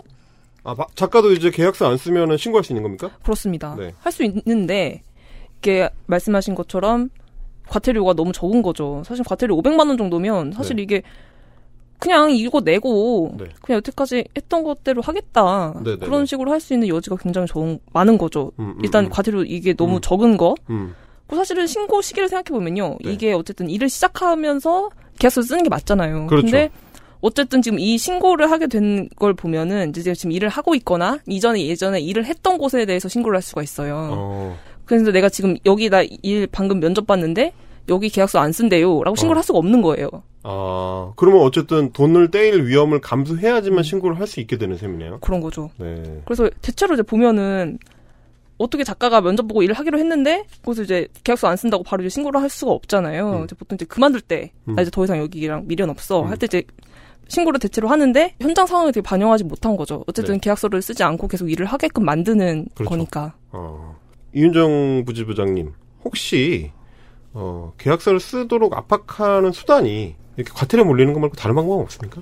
그 표준계약서가 강제사항이 아니라 권고사항의 한계 아까 말씀드렸고 사실 그게 네. 굉장히 아쉬운 부분이고 문체부는 이게 사적 계약의 영역이다 프리랜서 네. 계약은 그렇기 때문에 법적으로 강제하기가 조금 어렵다 음. 이런 입장을 계속 강조하고 있어요. 근데 다만 문체부가 지원을 하는 사업들이 있단 말이에요. 네. 그러니까 콘진원 같은 경우도 있고 음. 그 정부 차원에서의 기금을 가지고 외주사들에게 혹은 본사들에게 공모하는 사업들 음. 이런 경우는 문체부 표준계약서를 써야 공모가 가능하다라는 어. 식으로 이제 자율계산 사업을 하겠다라고 얘기를 해요. 네. 그럼 같은 논리면 방송사가 외주사한테 어. 용역을 줄 때도 그 제작사의 실적 네. 그리고 그 기획안의 내용, 창의성 음, 음. 이런 것과 마찬가지로 제대로 된 표준 계약을 체결하고 있는지를 심사 항목으로 방송사들이 넣으면 네. 외주사에서도 계약서 쓰는 관행이 자연스럽게 맞아요. 시작될 거라는 거죠. 뭐 결국은 이제 계약을 자기들도 딸 수 있느냐 없느냐, 돈을 받을 수 있느냐 없느냐에 연동이 되면은 네. 어, 자연스럽게 그런 관행이 만들어질 거다. 아, 이런 말씀이신 것 같고. 그러면 이제 두 번째 질문으로 좀 넘어가 보겠습니다. 계약서를 쓰고 계약 기간이 남았는데 프로그램이 너무 싫다. PD가 너무 꼴배기가 싫다. 어? 아니면 다른 프로그램에서 더 좋은 제안이 들어왔는데 돈도 더 많이 주고 어, 환경도 더 좋다. 그래서 아, 나도 살짝 그만두고 싶은데 이런 생각이 들었을 때 그러면 이제 작가 측에서 계약을 파기하고 싶은 이유가 생긴 거예요. 이럴 때 혹시 계약 파기하게 되면은 뭐 어떤 불이익이 있습니까? 배상을 해야 되거나? 그 문체부 표준지필 계약서 기준으로 말씀드리면 네. 이제 계약은 특별한 사정이 있을 경우 당사자 간 합의에 의해서 얼마든지 변경이 가능하다라고 되어 있어요. 그러니까 음. 합의라는 건 양쪽의 생각이 일치해야 되잖아요. 네. 피디님 저 이러이러한 상황이 있어서 좀 일을 그만둬야 될 것 같아요.라고 할때 네. 피디가 어 그래요 그러면은 네, 네. 어, 그만두시고 후임 작가 구할 때까지만 있어주세요가 되면 아무 문제가 없죠. 이거에 따르면 음. 문제는 그만둘래요 했을 때 오케이가 안 될 경우. 근데 이럴 경우는 합의가 아니면 그럼 어떻게 할 것인가가 문제가 될 수 있는데 근데 제가 18년의 경험상 네네. 그만둔다고 했을 때 어. 네가 그만두는 게 넌 너무 보배 같은 존재라 우리 방송사를 그만두면 엄청난 손해를 끼친다 힘들다 손해배상해라라는 얘기는 거의 안 하죠 마치 기다렸다는 듯이 어, 이게 이게 지금 우리한테 좋은 얘기입니까? 그래서 사실은 네. 방송사가 네. 계약을 파기하는 게 좀 어렵다라고 하는 거는 현실적으로는 보통은 드라마 작가들 얘기예요 아. 왜냐면 집필을 하다가 중간에 네, 계약을 네, 파기하고 네, 네. 가던가 어. 그래서 문체부 표준집필 계약서에 들어있는 배상 종- 항목은 이런 겁니다. 작가가 자신의 규칙 사유로 인해 계약에 합의된 사항을 이행하지 않을 경우 음. 계약 위반으로 방- 발생한 손해를 배상해야 된다라고 되어 있는데 단 네. 조항이 있어요. 그 작가의 원고가 음. 저작권, 타 다른 사람의 저작권을 침해했거나 프라이버시를 침해했을 때 한해서 만 어. 손해배상을 한다고 되어 있어요. 그러니까 작가가 임의로 작가가 이제 사정이 생겨서 그만뒀는데 방송사가 이 작가가 없어 이 작가가 그만두는 게 나에게 한 천만 원 정도의 피해를 주는 것 같다. 이런 차원이 아니라 음. 소송에 말릴 가능성 그것에 대한 가능성, 네, 네. 손해배상을 하게 되어 있죠. 근데 이제 저희는 표준계약서 문제가 아니라 짝퉁계약서가 문제잖아요. 야매 계약서. 네, 야매계약서. 네. 근데 야매계약서를 보면 사용자한테 유리하고 방송 작가한테는 정말 미친 듯이 불리한 내용이 다 들어가 있어요. 뭐 부득이한 사유 없이 불리한 시기에 계약을 해지하면 손해배상을 해야 된다. 잠깐만. 부득이한 사유 없이 불리한 시기에 계약을 해지하면이라는 거는 아, 온갖 주관적인 개념으로 가득 차 있네요. 이거는 아무렇게나 지들이 그냥 붙이고 싶은 대로 붙일 수 있는. 그리고 갑은 을에게 손해배상을 청구할 수 있으나 을은 갑에게 손해배상을 청구할 수 없다라는 조항이 있는 거죠. 신놈들 아니까. 그래서 이런 야매 계약서 네. 진짜 안 됩니다. 다 신고 많이 해주시고요. 없애야 네. 돼요. 네, 없애야 되겠습니다. 자, 세 번째 질문. 막내 작가입니다. 외- 어, 업무 위탁 계약서를 받았는데 위탁 계약서가 뭔가요? 뭡니까? 이게 말이 되게 어려워요. 네. 위탁 계약서라는 거 사실은 저도 이거를 이런 얘기를 들어본 적 이 거의 없었던 것 같아요. 사실은 계약서 쓰지 않으니까 사실 계약서 네. 종류가 어떤 건지도 모르는 모르는 문제도 있고. 네. 그래서 어쨌든 근데 문체부에서 이제 방송 분야 표준 계약서 지침이 있는데요. 거기에 네. 보면은 방송 작가의 경우 세 가지 계약서를 쓸 수 있게 되어 있어요. 하나는 이제 표준 근로 계약서, 네. 하나는 다른 하나는 이제 말씀하신 표준 업무 위탁 계약서, 네. 마지막에 집필 표준 계약서인데요. 어, 이 세 가지 중에 하나를 골라서 이제 서로 계약을 체결하면 되는 거죠. 그렇죠. 근데 좀 이게 내용을 보면 표준 근로계약서는 근로계약서니까 약간 이제 저의 그 노조원으로서의 감각으로는 이거 짱 좋은 거다. 약간 이런 느낌이 좀 있고 표준 업무 위탁 계약서는 업무를 맡기는 계약이다라니까 이거 제가 예전에 체결했던 그 도급 계약서나 이 하청 계약서 비슷한 느낌이 좀 냄새가 나고 이건 나- 약간 나쁜 것 같고 그리고 지필 표준 계약서 요거는 지필과 관련된 거니까 이거 약간 드라마 작가님들 것 같다. 음. 약간 그, 그 느낌인데 이, 이 설명 맞습니까 이게? 맞습니다. 네. 맞는 것 같고 그게 어쨌든 위탁 계약서는 이제 그 업무를 했을 때 이제 갑과 을이 네. 서로 이제 자율성이 굉장히 보장이 된다. 그래서 각자의 도급이니까. 그쵸. 네.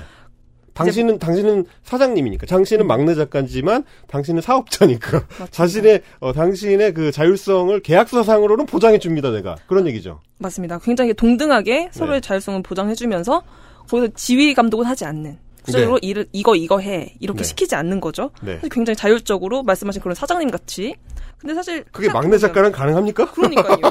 이 막내 작가 사실은 막내 막내라는 말 자체가 이제 시키면 네. 다 하는 약간 그런 건데 그렇죠. 이렇게 위탁 계약서를 쓰게 하는 것이 사실은 이거는 조금 좀 힘들다. 어, 제일 최근에 수습 작가, 이, 뭐 일명 막내 작가를 경험을 하- 해보셨으니까 아시겠지만 그렇죠. 심지어는 일을 안 시켜주면 불안하잖아요. 어머나 맞습니다. 이제 뭔가 좀 해야 될 것 같은데 네. 계속 아. 그쵸. 이거는 사실은 막내 작가의 경우는 사실은 내가 뭔가를 직접 찾아서 뭔가를 쓰- 이렇게 뭔가를 쓴다거나 그런 그렇죠. 것이 거의 없고 시키는 일을 하게 되는데 위탁 계약서를 쓰게 될 경우 쓸 수가 없는 거죠. 사실 자율성이 있는 게 이, 아니니까. 이 게 얘기를 들어보면 그러니까 사실은 업무 위탁 계약서라는 거는 이제 방송사나 제작사에서 자기네 책임 소재를 최대한 줄이기 위한 음. 이 사람을 고용 상태로 내가 노동자로 계약한 게 아니다라는 거를 하기 위해서 업무 위탁 계약서를 하는 것 같은데 실제로는 어, 막내 작가나 수습 작가들은 기본적으로 업무를 배워야 하는 입장이니까 음. 그럼 누군가가 업무 지시를 내려주고 뭔가 잘못됐을 때 피드백을 주거나 이런 과정이 있어야 그 사람이 작가로 성장하는 기본 과정을 거칠 수가 있는 거 아니에요. 그쵸. 근데 계약은 어, 사장님으로 계약을 하겠다. 야, 야, 이거 이런 이, 이 이런 식으로 이거 이이 문제를 조금 해결하려면 좀 공식적인 문제 제기나 어뭐뭐 국정감사든 뭐든 어떤 해결 과정이 좀 필요할 것 같은데 좀 준비되고 있는 게 있어요? 그래서 그 방금 말씀하신 것처럼 막내 작가의 경우에는 이런 자율성이나 그런 지휘 감독이 있기 때문에 네. 막내 작가는 위탁 계약서 대신에 이제 근로 계약서를 써야 한다라고 저희 노조에서는 주장을 하고 있는 거고요.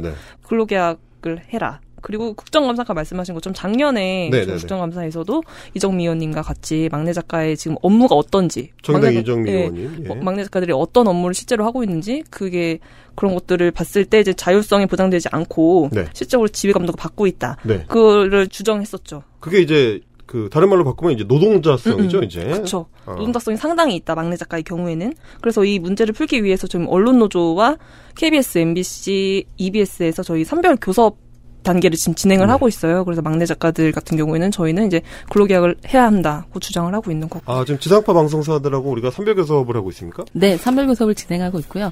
그 사실 위탁계약서를 쓰는 게 프리랜서들의 굉장히 다양해요. 그러니까 뭐 네. 저는 헤어 디자이너인데 네. 어, 저희 원장님께서 위탁계약서 써요. 이게 맞나요? 등등의 이제 저는 학원 강사인데 음. 우리 원장님이 위탁계약서 쓰는데 저 노동자 아닌가요?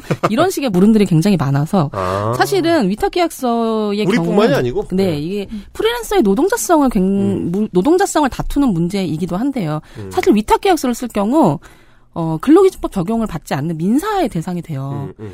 그렇기 때문에 사실은 어 사용자 입장에서는 굉장히 수월하게 사용을 할 수 있는 거고 문제는 우리가 임금 체불이 돼서 예를 들어서 고용노동부에 진정을 해요. 네. 그때 위탁계약서를 가져가잖아요. 어 그럼 이건 민사다. 고용 우리 부서에서 하는 일이 아니다라고 반려를 하는 경우가 많습니다. 그래서 지금 이윤정 작가님이 이제 쓰신 원고 내용을 보니까 이제 고용 토동부라고 오타를 내셨는데 어, 고용 노동부가 일 똑바로 안 하고 토한다는 느낌으로 이걸 쓰신 의도하신 것 같긴 한데 그 그러면 어쨌든 우리가 노동자성이 있는 노동자라고 했을 때 근로계약을 체결을 해야 될 건데 방송 작가가 근로계약 체결한 사례가 있어요? 서울시가 네. 사실은 서울시 산하 TBS의 최초로 막내 작가들 비롯해서 이제 원하는 작가에 한해 막내, 서브, 메인 다 원하는 작가에 한해 근로계약을 체결하겠다라고 약 2년쯤 전에 재단 전환과 맞물려서 그런 식의 정책을 내놨었고 음. 굉장히 실험적이고 놀라운 정책이었어요. 그래서 그때 저희 한 90명 정도 되는 작가들 가운데 20명이 조금 넘는 작가들이 프리랜서에서 이제 기간제 로 근로계약을 체결을 하면서 일을 했고 음, 음. 나머지 작가들은 나는 프리를 택하겠다라고 해서 이제 그대로 기존의 어. 고용 계약을 유지하는 그런 일들이 있었는데 당시 이 근로계약 체결에서 가장 만족도가 높았던 친구들은 역시나 막내 작가들이었는데요. 음. 왜냐하면 근로계약 체결하기 전에 막내 작가들은 한 130만 원에서 40만 원 음. 정도 그, 그 최저임금에도 미치지 못하는 돈을 받고 있었거든요. 음. 근데 TBS와 근로계약을 체결하면서 서울형 생활임금, 그러니까 그 음. 최저임금보다 더 높은 어, 서울형 네. 생활임금을 지급받고 또 식, 처우 개선 수당이라고 해서 식비조의 돈을 더 받게 됐어요. 실제로 월 수령액이 거의 240만 원 세전 수준으로 올라갈 수 있었기 때문에 아, 그래요? 일단은 받는 돈이 굉장히 높아졌고 어. 또 하나는 이제 출퇴근 혹은 시간의 근무, 휴가라는 개념이 처음으로 이제 작가들에게 생기게 된 거죠. 네. 그래서 작가들이 이거를 하면서 굉장히 이때까지 일했던 것과 뭔가 다른데 근데 만족도가 조금 높아. 처음에는 어색하고 좀 아닌 것 같고 음. 했는데 점점 시간이 지날수록 어, 나는 이런 식으로 일을 하는 게 어, 나의 워라벨에도 좋고 음. 그리고 일과 쉼의 구분이 명확해지고 음. 이런 생각들을 특히나 젊은 저연차 작가들이 많이 갖게 돼요. 아, 이게 이- 이런 어떤 선택의 폭이 생긴다는 거. 그러니까 뭐 freelance가 나한테 더 잘 맞는다고 하면 그런 어떤 계약 형태로 하면 되고 근로계약이 더 유리하다 싶으면 거기에 맞춰서 또 계약을 하면 되고 이런 선택의 폭이 생기는 게 정말 중요할 것 같다는 생각이 들고요. 그 저희 TBS 사례를 바탕으로 해서 네. 최근에 한 논문이 발표가 됐어요. 근데 거기 보면은 작가들이 굉장히 잘못 생각하고 있는 것 중에 하나가 네. 프리랜서의 경우 시간 자율성이 굉장히 높다는 오해를 하고 있다. 이런 음. 어, 얘기가 나와요. 그러니까, 한- 실제로는 영원히 일해야 되죠. 맞아요. 그러니까 객관적인 시간 빈곤, 그러니까 자신의 기본적인 음. 일을 해결할 만한 시간을 갖지 못하는데도 불구하고 주관적으로는 내가 굉장히 여유롭다라는 자유롭게 생각을 일하고 있다. 어, 착각을 하게 네. 된다. 왜냐하면은 그 집이나 카페 같은 사적인 공간에서 우리는 흔히 재택이라고 말을 하는 그렇죠. 일을 많이 하게 되는데 그 노동을 여가라고 생각을 한다는 거죠. 음. 아, 수복에서 일하니까. 네. 커피와 공감간다. 함께 네, 커피와 함께 수박에서 일을 하는 건데 사실은 인스타에 사진 돌리고. 네. 예. 그 갖가지 판례들을 보면은 대기 시간조차 노동 시간으로 인정을 한단 말이에요. 그렇죠. 내가 업무 지시를 받기 위해 회사에서 그냥 멍 때리는 시간도 네. 근로자들은 어, 일하는 휴게, 시간인데 휴게 시간도 포함이 되니까. 네, 근데 작가들만 유독 작가들만 내가 아이템을 찾고 뉴스를 보고 나 자신의 개발을 위해 뭔가 고민하고 책을 읽으며 원고를 고민하는 걸 다 여가 혹은 자기 개발이라고 생각을 하는 거죠. 그런 식의 시간 근로 개념을 근로 계약서가 TBS 작가들에게 처음으로 이제 심어줬다. 음. 그 사례를 바탕으로 특히나 막내 작가들의 어, 노동 인권이 그 처우 수준이 굉장히 높아졌기 때문에 사실은 저희 유니온은 적어도 막내 작가들은 근로계약 체결을 해라 이런 주장들을 계속 펴고 있는 거죠. 알겠습니다. 아, 정말 계약서가 이렇게 중요합니다, 여러분. 그, 아, 그거 되게 인상적이네요. 작가들이 프리랜서로 자율적으로 일을 하면 난 되게 freelance, free하게 일하는 것 같 이 느껴진다. 말이 음. 되게 이상하다. 그 저희끼리 얘기를 할때 네. 너 최저 시급 반, 최저 임금 보장 받는 것 같아? 라는 음. 얘기를 할 때가 있어요. 그러니까 음. 막내 작가들이랑 얘기를 할 때 네가 그 시급이 지금 그 기준으로 일을 하니 주에 얼마 일해? 하루에 몇 시간 일해? 음. 전부 다 모른다고 대답을 해요. 맞아요. 저도 몰라요. 도대체 몇 시간을 일하는지 몰라요. 근데 저희 방송작가 대나무 숲을 보면 저도 어제 새벽까지 봤는데 음. 새벽 1시나 2시가 나오면 꼭 올라오는 글들이 있습니다. 음. 혹시 지금 이 시간 일하고 있는 작가님들 계세요? 그럼 미친 듯이 답글이 올라와요. 저도요, 님. 지금 대본 쓰고 계시죠? 아니 심지어 심지어 구인 공고에 올라올 때는 시간이 명시돼 있잖아요. 대부분의 프로그램이 몇 시부터 몇 시라고 명시돼 있는데 실제로는 그렇게 안 돌아가거든. 그런 거를 생각했을 때 어, 구인 공고만도 못한 이런 업무 형태를 좀 개선하려면 정확한 계약서가 좀 필요하겠다라는 생각이 좀 들고 저는 그- 작가들이 노동 시간에 대한 감수성을 더 예민하게 좀 키워야 된다는 생각을 하고 음. 그걸 하기 위해서는 근로계약이라는 관행, 근로계약이라는 제도가 필요하다는 생각이 네. 들거든요. 어, 음. 알겠습니다. 우리 노동자니까요. 네. 그 두 분 좀 마지막으로 어, 방송 작가를 위한 계약서에는 이런 내용 꼭 들어가야 된다. 음. 라고 하는 게 뭐가 있을까요? 아, 저는 계약서를 지금도 제가 볼 때 계약서 내용에 대한 판단을 제가 변호사도 아니니까 사실 잘 모르겠어요. 그만큼 계약서 조항들이 많고 천차만별이고 문구 하나하나를 해석하는 게 굉장히 힘들어요. 음. 그래서 저는 계약서를 받으면 무조건 방송작가, 방송작가 유니온과 상의해라. 음. 우리가 함께 검토해주고 문제가 있으면 싸워주겠다. 음. 이 말씀을 작가님들께 드리고 싶어요. 근데 가끔 이런 분들이 있어요. 저희한테 이제 메일을 보내세요. 네. 1항에 이게 있고 2항에 있고 3항에 이게 있고 4항에 아, 질문을 100개 보내요. 이것에 대한 답변 부탁드립니다. 아, 근데 노조 가입은 할 생각이 없습니다. 제가 불이익을 당할까봐 걱정이 돼요, 라고. 사실은 그럴 때마다 우리 사무국장이랑 저랑 아, 답변을 막 적다가 갑자기 아, 죄송한데 노조 가입하시면. 죄송합니다. 어, 저희가 사실 이제 그 법률지원공단은 아니니까요. 어, 저희도 수쟁을 하는 노조니까요. 그 김 작가님도 한 말씀 해주시죠. 예. 일단 계약서, 사실은 저도 지금 계약서를 쓰지 않고 일을 하고 있기 때문에 네. 계약서를 진짜 어떻게, 네. 어, 어떤 계약서를. 노조 부지부장도 안 썼어. 그러게 말이에요. 그래서 어떤 계약서를 어떻게 써야 되는지에 대한 고민을 저도 요즘 계속 하고 있어요. 근데 어, 네. 특히 이제 방금 말씀 언니가 말씀하셨던 것처럼 외주 제작사의 경우에는 돈 떼먹는 일이 워낙 많기 때문에 거기에서 이제 서면으로 계약서를 남겨두는 것이 중요할 것 같고 그래 돈을 떼할 염려가 없으니까요. 그리고 다른 하나가 이제 5월에 지난 5월에 고용보험법 개정안이 통과가 됐지 않습니까? 네. 거기 이제 예술인 고용보험이 저희 방송 작가도 포함이 돼요. 네.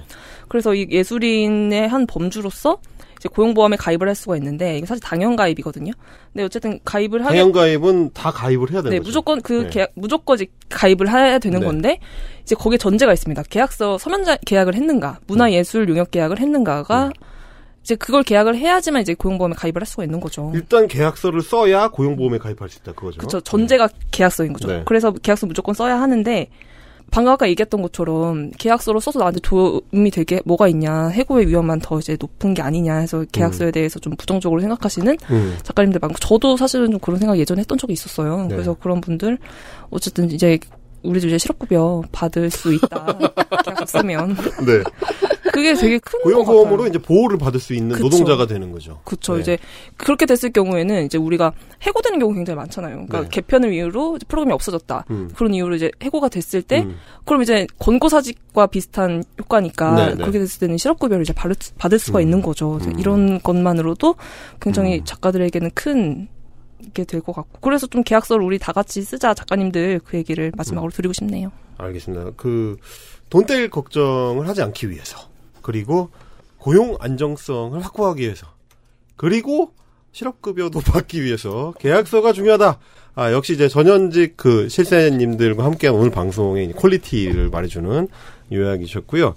그 문서라는 게 사실은 마주하면은 어 당혹스럽고 좀 겁이 날 때가 있습니다. 특히 우리 작가들처럼 평소에 계약서 같은 거 안 써본 사람들은 뭐, 뭐, 이렇게 종이를 받았는데, 거기에 막, 갑, 막, 을, 막, 어? 막 손해배상, 막, 어? 의무, 뭐 이런 거 막 적혀 있고 이러면, 겁이 나죠. 아. 이럴 때, 어, 이 계약서를 같이 봐줄 친구가 필요합니다. 그 친구가 누구냐? 방송 작가 윤현이다. 어, 그래서 계약서에 대해서 궁금한 것이 있으시다면, 언제든지, 어, 방송 작가들의 빨간 우산, 방송 작가 유니온을 찾아주십시오. 여러분 유튜브에서도 술기운의 작가 생활을 보실 수 있다는 사실 알고 계셨습니까? 무려 어, 우리가 이제 보이는 라디오로 즐기실 수 있다. 어? 우리 맨날 그 주간하기만 했던 보이는 라디오를 우리가 지금 하고 있는 겁니다. 자 신나는 예능 자막까지 더해진 알맹이만 쏙쏙 편집한 어, 누군가를 갈아 넣은 유튜브 채널 술기운의 작가 생활. 어 그래서 이제 제가 반가우면서도 가슴이 아팠던 댓글이 있습니다. 아, 방송 작가들이라 그런지 편집 퀄이 쩌네요. 이걸 보면서, 어, 그 왜냐면, 어, 진짜 예능 PD님이 편집을 하시기 때문인데, 어, 여하간 유튜브로 즐기실 수가 있고요. 그, 유튜브에서 솔기훈의 작가 생활을 검색하시거나, 아니면 이제 방송 작가 유니온을 검색하시면, 저희를 아, 만나보실 수가 있습니다. 그 헬마우스님 덕분인지 몰라도 저희가 이제 생각했던 것보다 조회수가 네. 조금 더 나왔어요. 그래서 음.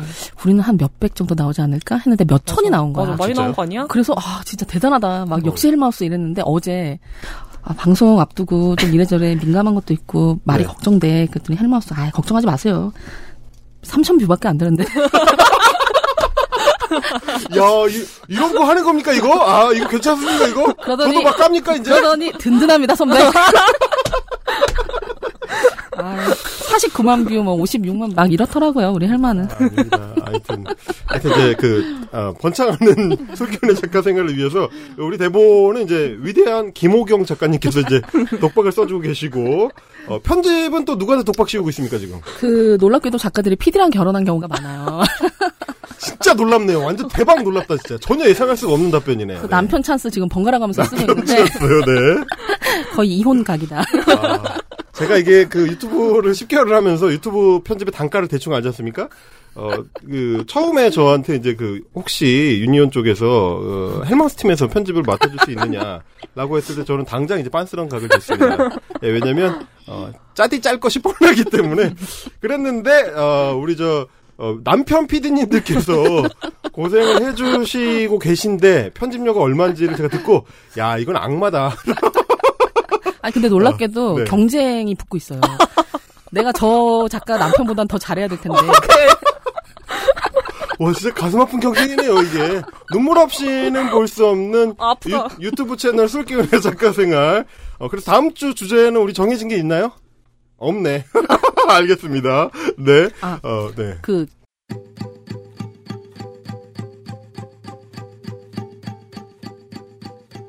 직장 내 괴롭힘 방지법이 시행된 지 거의 1년 정도가 네. 됐거든요. 네, 네. 그래서 직장 내 괴롭힘 방지, 방지법이 있기 전, 후 우리의 생활은 어떻게 달라졌는지, 방송 작가들의 생활. 네, 방송 작가들의 생활은 어떻게 달라졌는지, 또 어떤 제도적 보완이 필요한지 이런 얘기 나눠보면 좋을 것 같습니다. 제안 드려요. 아. 아이템 발제. 알겠습니다. 어, 근데 그거 우리 해당돼요? 안 돼요. 그게 주제예요. 아하. 괴롭힘을 당해도 호소할 수 없는 작가들 그리고 준 괴롭힘을 당하지만 남편인 어떤 PD들과 함께하는 어, 숙취 풀풀 전 부지부장 열정 뿜뿜 현 부지부장 방송작가 유니온의 찐 실세 둘과 함께했던 어, 술기운의 작가생활 아, 마칠 시간입니다. 방송작가 유니온과 해주세요. 아. 네. 헬마우스 임경빈의 특급 컬래버레이션. 어, 술기운의 작가생활. 오늘 준비한 순서는 여기까지고요 함께 이야기 나눈 김한별 작가님, 이윤정 작가님, 감사합니다. 지금 시각이 12시 41분, 낮입니다. 어, 이러면 이제 소주 한잔각 나오나요? 당연하죠. 어, 저희는 이만 물러봐 가도록 하겠습니다. 지금까지 술기운의 작가생활이었습니다. 감사합니다. XSFM입니다. W